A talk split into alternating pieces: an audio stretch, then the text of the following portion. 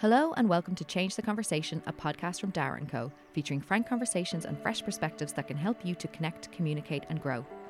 I'm your host, Elaine Burke, the editor-in-chief of Dara & Co, and I'm here with Sam Stewart from Sam's Collective, an agency hosting queer events in Dublin. Sam recently returned to Dublin from New York, and they are a consent ambassador for the Dublin Rape Crisis Centre. Welcome, Sam. It's great to talk to you. It's good to talk to you too. Uh, so, I wanted to talk to you today about labels uh, and pronouns and the words that we use to describe ourselves, our gender identities, and also our sexual leanings. Um, and I, I was kind of wanting to start off with like why we choose to label. So you've been on a journey yourself in terms of deciding where you fit on that LGBTQIA plus, plus. spectrum. um, and tell us a bit about that and about uh, where you ended up. Yeah, um, it's been a bit of a journey. I came out as bisexual when I was 19, and at the time, that's kind of what suited me best. I kind of came out to my parents that I liked more than one gender, and you know, at the t- time previous to that, I was only dating men. So I was like, I think I like girls as well, and I kind of had to like you know, explain that to them and explain what that meant and stuff like that. And then as I kind of explored it a bit more, um, and I moved to New York, I actually was only dating women for a little while. So then I kind of started to identify as a lesbian and like would call myself that. And then I started to date people of all genders, um, not just women anymore. And then I started to question it again. And pansexual, which was what felt best at the time, and st- I still do relate with. Um, but queer is the thing, the the label that that I identify with most now. Um, and really because it's an umbrella term and it's kind of just what I feel most comfortable with in myself. And it's because I feel like it also um, identifies my gender as well. Um, I've started recently exploring my gender a bit more and really starting to think about labels and what suits best and stuff like that. And if I had to put a label on it, I would say gender fluid, um, which means one day, you know, I might wake up and feel more masculine, and another day m- might be more feminine. But again, queer just fits better with me. Yeah, it's got it's got a nice, uh, as you said, like an umbrella kind of capacity there. You can fit a lot under queer, which is good when you are questioning, when you are going on a journey like that you went on, and and now it's it's kind of interesting that you've landed in the space that's like a bit more freedom in terms of labeling that you don't want to maybe be pigeonholed in one aspect of the spectrum or, or other. Yeah, um, exactly. And like the the queer label as well, like it is it for so long obviously was used as a derogative term and stuff like that. So not everyone in the LGBTQIA plus community identifies with it, but some people do, and some people are reclaiming it, and it just it fits better for some people. Not only people who are like continually questioning, but just the freedom of it and like the the label of it just just feels more me. And that I just find that's really interesting as well because I do like even said like if I had to put a label on it like they are useful in in their way but I think people maybe have a love hate or maybe a like dislike relationship with these labels because the whole area of um, LGBTQIA plus is one of uh, kind of going outside cultural norms in a way. Uh, not uh, these identities have been around for a very long time, but what we have kind of considered cultural norms and being free to express and try different things. Yet we then get kind of caught up in this labeling system. Do you find that kind of dichotomy as well? Yeah, I when I first came out as bisexual, I actually I experienced biphobia from the straight community and the queer community, uh, which was very interesting to me because I was like, well, you know, we're kind of supposed to put a label on it. And like, I've chosen my label, but now no one is accepting my label. And there's a lot of biphobia that goes on um, in just everywhere. Um, and there's a lot of presumptions uh, about it and stuff like that. So it kind of honestly it kind of pressured me to narrow it down even more which is when like i was dating women more consistently i was like well i guess i'm a lesbian and that just suits better. Um which is interesting when you think about it because it was kind of pressured into like no no no we need like a more definitive label for you. Um and i always i say this poem at my events and it's always it's talking about like not fitting into any one box. Um and i always lean back to that because i feel like we're always like people are always pushing to try and fit you in a box whether that's like your label that you're you know your your sexual identity your gender identity um, and if there's any of those in between labels like bisexual or non-binary or anything like that people kind of get a bit confused and definitely get I would say uncomfortable with the fact that they can't put you in those boxes. So, Do you think there's like an, an ease for you as the individual as well to let things just be taken as one way and, and not be constantly correcting people and, and constantly being like, I mean, let's say in my case, I'm in a straight relationship. I happen to be a bisexual woman. I don't spend my life correcting people if they call me straight because I've been with a man for 12 years. That's fine. And it's just like sometimes you just let things go, I guess, and, and not in a way that in any way diminishes you and who you are. Is it just like it's just hard work to constantly have to give people those road markings? Yeah, and it's interesting you say that because I actually just had a conversation this week with someone about like I just recently transitioned into full they them pronouns. Um beforehand I was comfortable with they she and I don't think that I was comfortable with it. I think that I was comfortable with the fact that because I was saying that she is part of my pronouns, is some if someone made the mistake, I didn't have to correct them. You know, because that was part of who I was saying that I was comfortable with and that was it and it was kind of the easier route to just do that. Um now I don't feel the need to correct people all the time. I definitely feel like just comfortable enough within myself and like I understand that it is a learning journey with pronouns and stuff like that as well. Um but yeah, it's just interesting to kind of make the shift in Yeah. that way. And it is like it, it- it's a hard thing to do because it is kind of a burden then to be feeling like you're constantly correcting people. It's kind of like when um, you've misheard something and it's the third time you're asking someone to, to repeat it and you actually just say, no, it's fine, I got it, even though you still have no idea what they said because it just, you know, it, Yeah. it takes a toll on the conversation. and You just want to move on and be able to have a free and fluid conversation.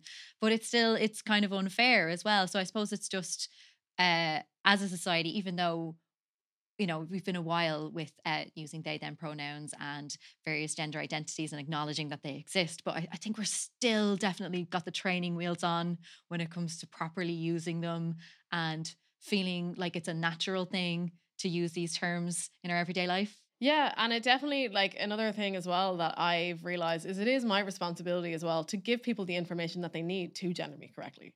So like when I had moved from they she, which I was I was happy with if people use they or she pronouns with me, that when I was moving to they them, I I didn't actually want to come out again. I was like I don't want to go through that process and I don't want to do that. But then I kind of came to and realized you have to give people the correct information so they can treat you the way that you want to and the way that you deserve to be treated um and gendered correctly so yeah and and what was it that led you to the gender neutral pronouns as as your preference? Um i honestly when i was living in new york i had met a lot of non-binary people and that was the first time that i'd ever uh met people who use they them pronouns. It was when i actually had to train myself to learn them and stuff like that because as i said it is a learning process. It's not we're not taught to automatically use anything other than he or she in our like normal basic language now. Hopefully we will be but um it took me a while to learn them. And as i was around those people and see their fluidity with their gender it definitely made me start to question my own. And i adapted they she as i've spoke about and that was kind of like me venturing into like i do feel more masculine on some days or i do feel kind of like neither on other days. And um she was my default so i kind of always left that there. And then recently as i've realized my fluidity of like i will wake up one day and i want to be in a dress and heels and like be very feminine and stuff like that. And then in another day i'll i want to wear a suit and wear like be and i i always express myself like very vividly through my clothes. So i always go back to that when i'm thinking about it but it's very much in how i feel. Um like i have recently started like binding on some days um, which means that I just wear a binder and I don't really want to see any like chesticles or anything like that. and then other days, like I love that they're there. So it's just, it's really, I've I uh, acknowledged the fluidity that was happening and kind of came back to okay, like gender fluid is kind of where I'm where I'm basing off of. Yeah, and it is. It's all about like what you're comfortable with because it's either you find a gender neutral pronoun or on days where you would be comfortable with one or the other, that would be way harder for your friends and family to keep up. Unlike today, I, I'm being this version of Sam, and the next day I might not be. So yeah, the, having a gender neutral pronoun is helpful. Yeah, case. and there is there is gender fluid people that has have those that like they use any pronouns, and I've seen someone who you know on the days that they feel more feminine, they want she to be used. So what they'll do is they'll wear pink like a pink wristband or pink eyeshadow so people around them know that that's the pronoun that they want used like the same with if they want he him it's blue and if they want they them it's like yellow or like a neutral color uh, which is an interesting take on it as well because it's allowing people it's giving people that information as i was saying to gender you correctly yeah it's really interesting as well because it's actually kind of using kind of old tropes of, of how colors can be assigned to specific genders and yeah. like how kind of that is also ridiculous as a concept. But at the end of the day, those colors are coded that way. We do see pink associated with more feminine things. We do see blue associated with more masculine things. And then things like your yellows and greens tend to sit in that neutral space. So, like using those kind of old ideas, but in a way that is making things more comfortable for them, that's it's it's quite interesting. Yeah, and they are our default as well. So it is easier for, you know, as you said, it, like it's what people know and it's what people associate with it. So like we may not agree that pink is a girl's color or whatever, but it's our default. So when we see that, we're like, oh, okay, she, her. Yeah. It's, yeah. And I suppose it's like there's also that persistence of the binary and those old tropes. And um, like it's there, it's not easy for us to shake them off. Even people who are within queer spaces uh, still, like as we just said, use the colorings or use different things uh, that are from kind of old modes of thinking, but it, it's how they communicate uh, where they're coming from. I, I, just find that like how hard is that to navigate? Because I, would imagine sometimes uh, with people who are, you know, gender fluid it might still be a question of like oh yeah but i mean what were you assigned at birth or uh, what what what do you identify as like people seem to want to hang their hat on a certain gender identity just I don't know, just to converse with someone, just to, to connect with you? Yeah, it's interesting. I was actually having a conversation today and someone asked me uh, what someone's gender identity was. And I said non binary. And they immediately were like, but what were they assigned at birth? And I was like, well, it doesn't matter and that was like an interesting conversation because like that it's like someone like they're trying to find the labels or trying to find what's existing um and yeah it's just it's like it's a constant thing that people are trying to again there comes the, comes up the boxes you know trying to place you in a box and place you somewhere that like they understand and within their mind they're like okay you fit there that's perfect that's okay. But if you don't fit in it they're like okay where do i put you? What's going on? Um but yeah, it's definitely interesting, and it does happen continually in queer spaces as well.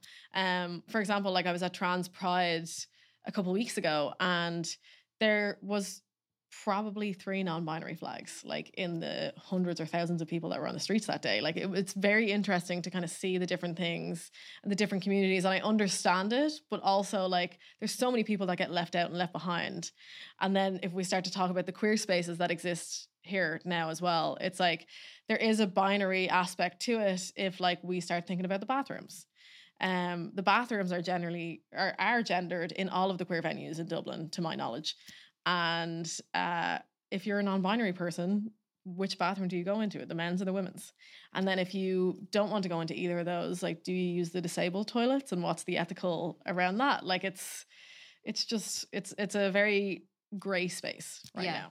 Yeah. And it is like it's confusing, isn't it? Because like why have we made public bathrooms boxed into a binary gender construct when at home we all tend to share the same bathroom space. Like, why did that exactly. ever become a thing? So when you think it all the way through, it really doesn't make any sense. But as you said, not only are bathrooms becoming like coded spaces that someone has to question their personal identity just to decide where they need to go to the toilet, but also have become like a political debate in some spaces as well. Like I've uh, seen uh, some very uh, noxious politicians responding to just the existence of non-gendered bathrooms as like oh this is some woke nonsense. And it's like well what's your bathroom like at home dude? Like do you send and that's it. like my argument to that and to every argument that's brought up in that is like at the end of the day people are just trying to go to the bathroom. Like that's all they're trying to do. There's and like it's it is really harmful for trans people because like they could hold, you know, going to the bathroom and be there for, you know, hours because they're too uncomfortable with going in and with the possibility of being questioned like what their body parts are. Like, do they have a right to be there? And again, they're just trying to go to the bathroom. It's a basic right that we all should have. Yeah. And it seems to be a thing that generally seems to only come up when it is members of, say, the trans or queer community. Because when uh, parents bring children of all uh, stripes into b- bathrooms because you know that's what's accessible to them we don't question it. Or i mean i've been on nights out where one bathroom is too busy so everyone uses the other one and like no one really questions that either. And it, it's it's just interesting how they we not we certainly not me but people have picked these uh, very specific areas to get all head up about when really you know the mask is slipping. What they're really angry about is the general existence of trans people and i think that should be called out when it's what's happening. And it happens as well with the pronouns uh, as well. They've kind of become a political thing when really all they are is just a word that you use to substitute your name in a conversation. Exactly. Like it, just no like i'm speaking from my own experience as a, an editor uh, like there the singular they has existed for a really really long time uh it- it's used when you want to talk about uh, kind of an unidentified individual. It's usually used in, say, an instructive context or something like that. But it, it has always been available to us. And, and as a writing style guides for publications, it's never been a problem to say, yes, you can use a singular they. And some style guides have only really started to include that as an option, which is surprising to me. Yeah. Yeah, and it's interesting because like I, you always fall back as well on like the the people that you don't know within your lives that you automatically use day for. So you know, like the postman or like the shop clerk that you're like, oh yeah, they just scanned it and sent it through. Like you don't acknowledge that those things actually automatically happen within your mind when it's not someone that you know or someone's gender that you identify immediately. Yeah. Or that you made assumptions about for whatever Exactly. reason.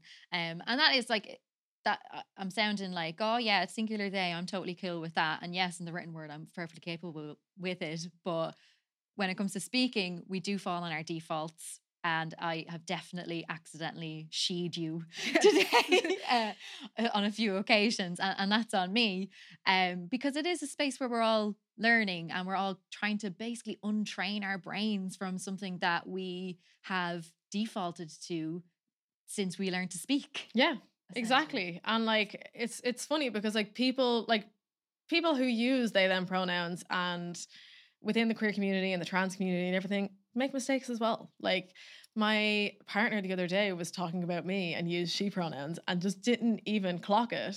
And you know, it was because we were talking about I have a dog and I was like, I'm her mother. and with mother, immediately my partner was like, Oh, it's it she her. Like that's it. And I immediately started um using she her. So like the accidents happen. The main thing is is if you make an accident, just kind of like acknowledge it, correct it and move on.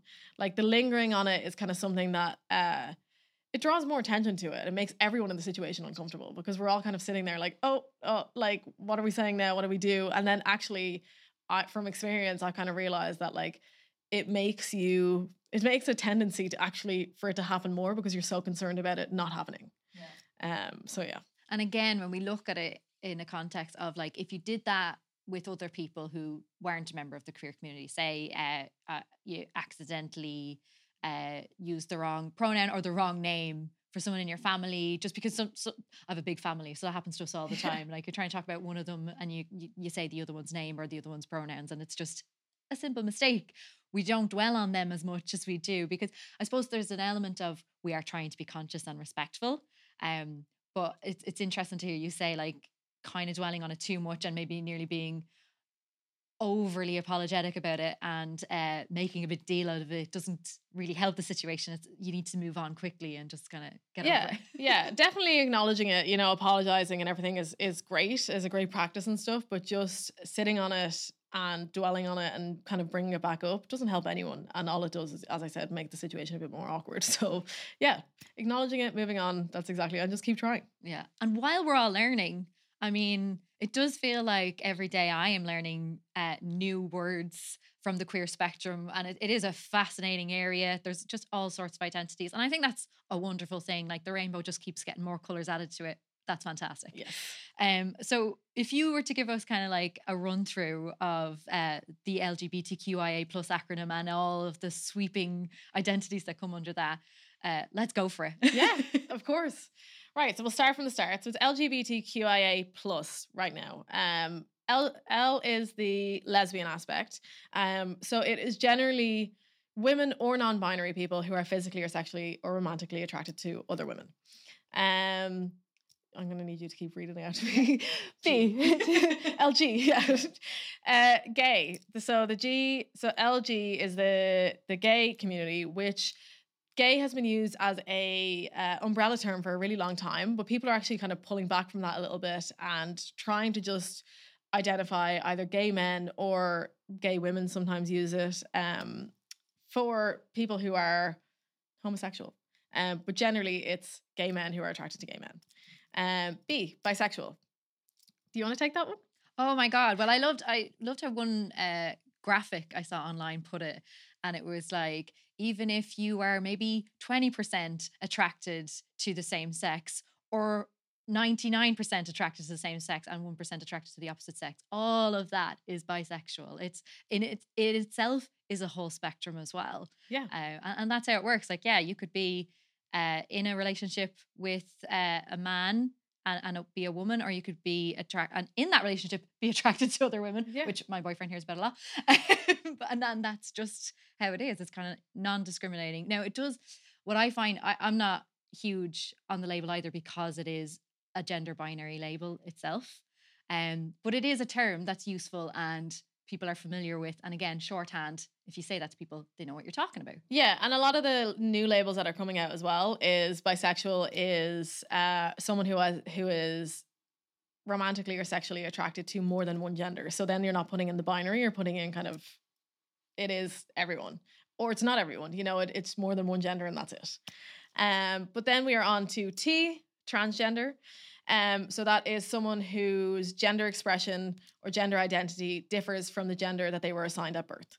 Um, and that also falls, that has like a whole other umbrella of terms that we won't go into all of them, but uh, non binary uh, fits under there. So non binary people would also be uh, trans.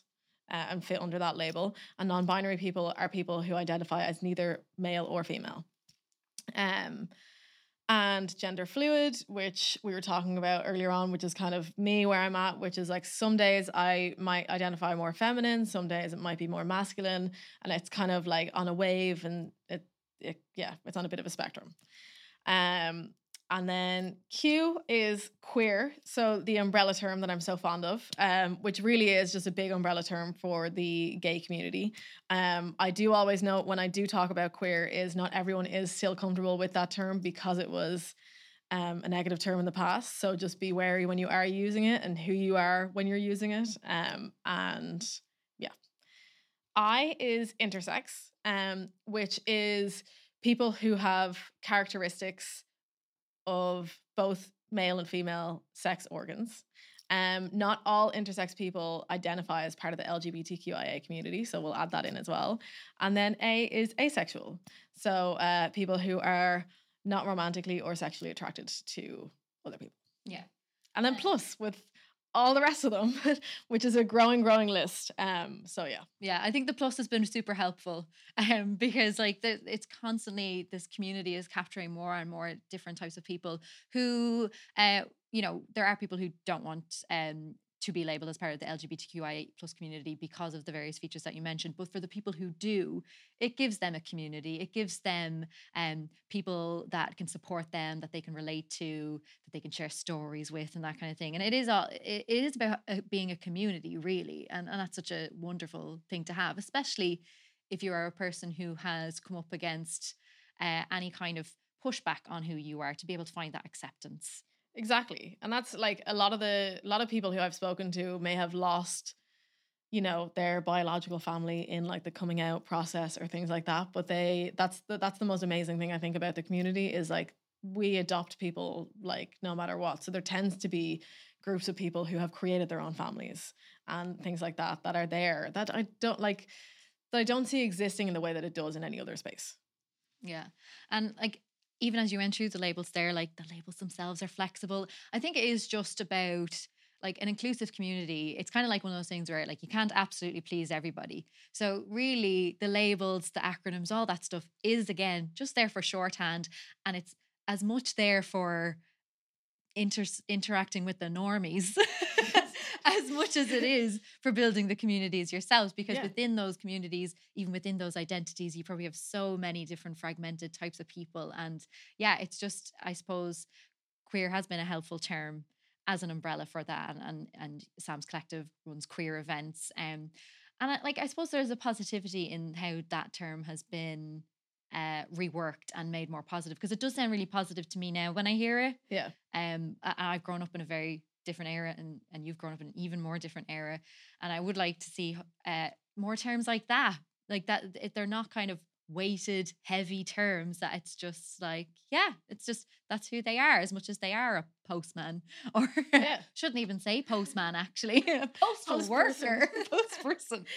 Yeah, but we all will make mistakes. Yeah. and we talked about what we should do then, and I think also we do need to be open to learning. I think that's what's crucial to this process. Yeah, and like the the whole thing is like, and everyone who I've spoken to who has who has adapted different pronouns and stuff like that, all we care about is that you're trying. You know, um, and the effort is all really that matters in the, at the end.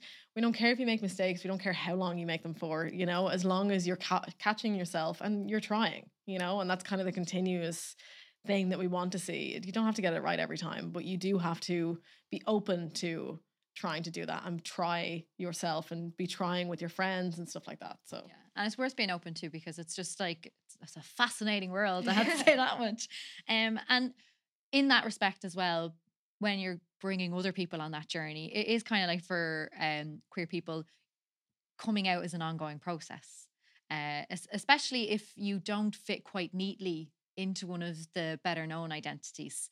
Uh, if if you're uh, gender fluid or uh, even intersex, because you know there are people who um, kind of will visibly wear their identities in certain ways, and there are people who won't, and maybe have to broach that with maybe a new partner or uh, friends and family and, and things like that.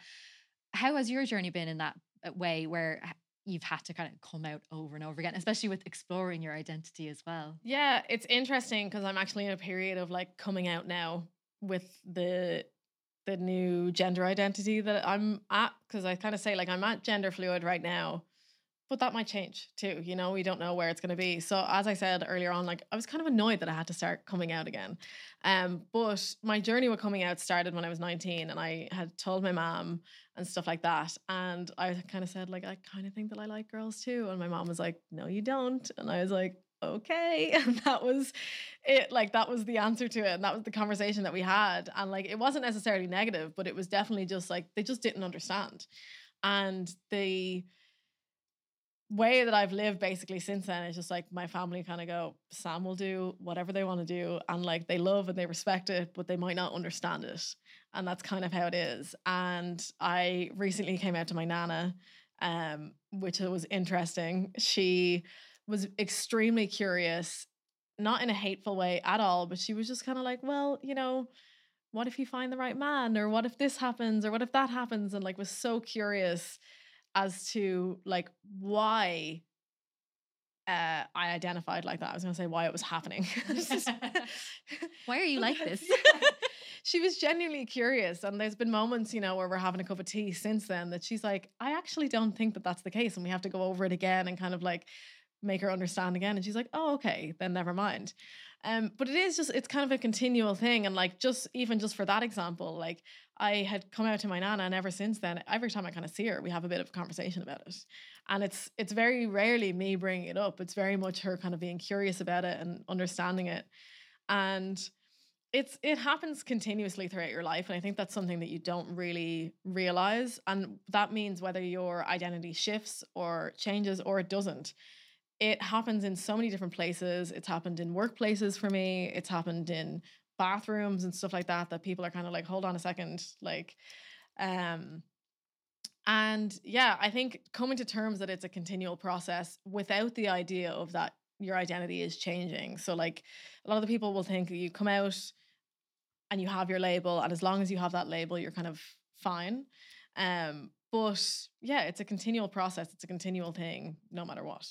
And Yeah. it's kind of something. It's, hard to accept. I think in the beginning. and probably especially if you're on a journey and you're still questioning in, in many ways um, and you still haven't quite defined yet where you're at is it it probably doesn't get easier then because like you're getting asked quite pointed questions that you're probably still figuring out for yourself. That's I actually I had that experience um because I, I mentioned that I went to Trans Pride and I very much bef- the night before it's actually it's it's a very me thing but I wear a lot of crazy makeup and stuff like that but I was like what flag do I put on my face? And like I was trying to figure out what flag to put and that was very much me being like what label do I fit under? because all the flags reflect the labels and all of that and I kind of sat there and like very quickly the night before was like do I identify with this more? Do I identify with that more? And I kind of just I like I used non-binary for the the day and the night and kind of like sat with it and I was like, oh, that doesn't really feel great. And then yeah, ended up going on to to gender fluid. But yeah, it was very much at through myself and then also other people after trans pride, people were like, oh, like, is this you coming out as non-binary? And I was like, I guess so. Like, I guess it's me coming out as not a woman. like yeah that's kind of what it is. Um, but I definitely did feel pressure from that day, as I said, for myself and other people, um, to put a label on it. And I wasn't exactly ready to at that time either. and did it get any easier with the with you gaining more confidence in knowing where you were at did that make it easier then to Yeah, it really helped with kind of researching all the identities and kind of like seeing watching content and videos of people who you know are a bit more sure in themselves and how they identify um and that kind of helps me resonate and see people that I was like okay like I kind of feel that way too or I don't feel that way so that label doesn't fit correctly or yeah whatever so that that helped That's great. Um, what then, how, or how do you deal with those unexpected outcomes? Um, because I'm sure, like when you're coming out, you probably have an idea with the person that you're speaking to, or even the groups that you're speaking to. Uh, you can gauge which way this is going to go, or how much I'm going to divulge here, or we can assume that we would be able to gauge. But th- there's probably some times where there's a surprising outcome and something is unexpected there, and. uh, h- how do you deal with that? Like that must knock you back a little bit. Yeah, um, in the beginning, it was definitely hard for me to deal with. Um, I didn't really have the resources and the tools that I do now. Um, and when I have a, a bad reaction now, which I do sometimes still continually get, um, I kind of find I find the resources of all the supports in Ireland. So, for example, like belong to TENI, uh, LGBT Ireland, and uh, the Switchboard are all amazing resources to have and they have uh, online chats, they have phone supports, kind of stuff like that. And Outhouse in Dublin is a queer cafe that kind of just like is a nice place to go and just feel like you, especially if something like that has happened, that uh, you've been received negatively or something like that. It's important for you not to internalize it and think of it as a reflection of who you are because their reaction is not your responsibility. And that is the main thing that I always kind of say. And I know it's so hard in the moment to kind of get to that point and to understand that um, because it feels like a reflection of you. But at the end of the day, it's them and their biases and everything else that's kind of going on. Um, that is that has nothing to do with you or your identity. Yeah. No, it's great advice. The reaction is not your responsibility. I think that's like a golden rule that definitely should be taken away from this.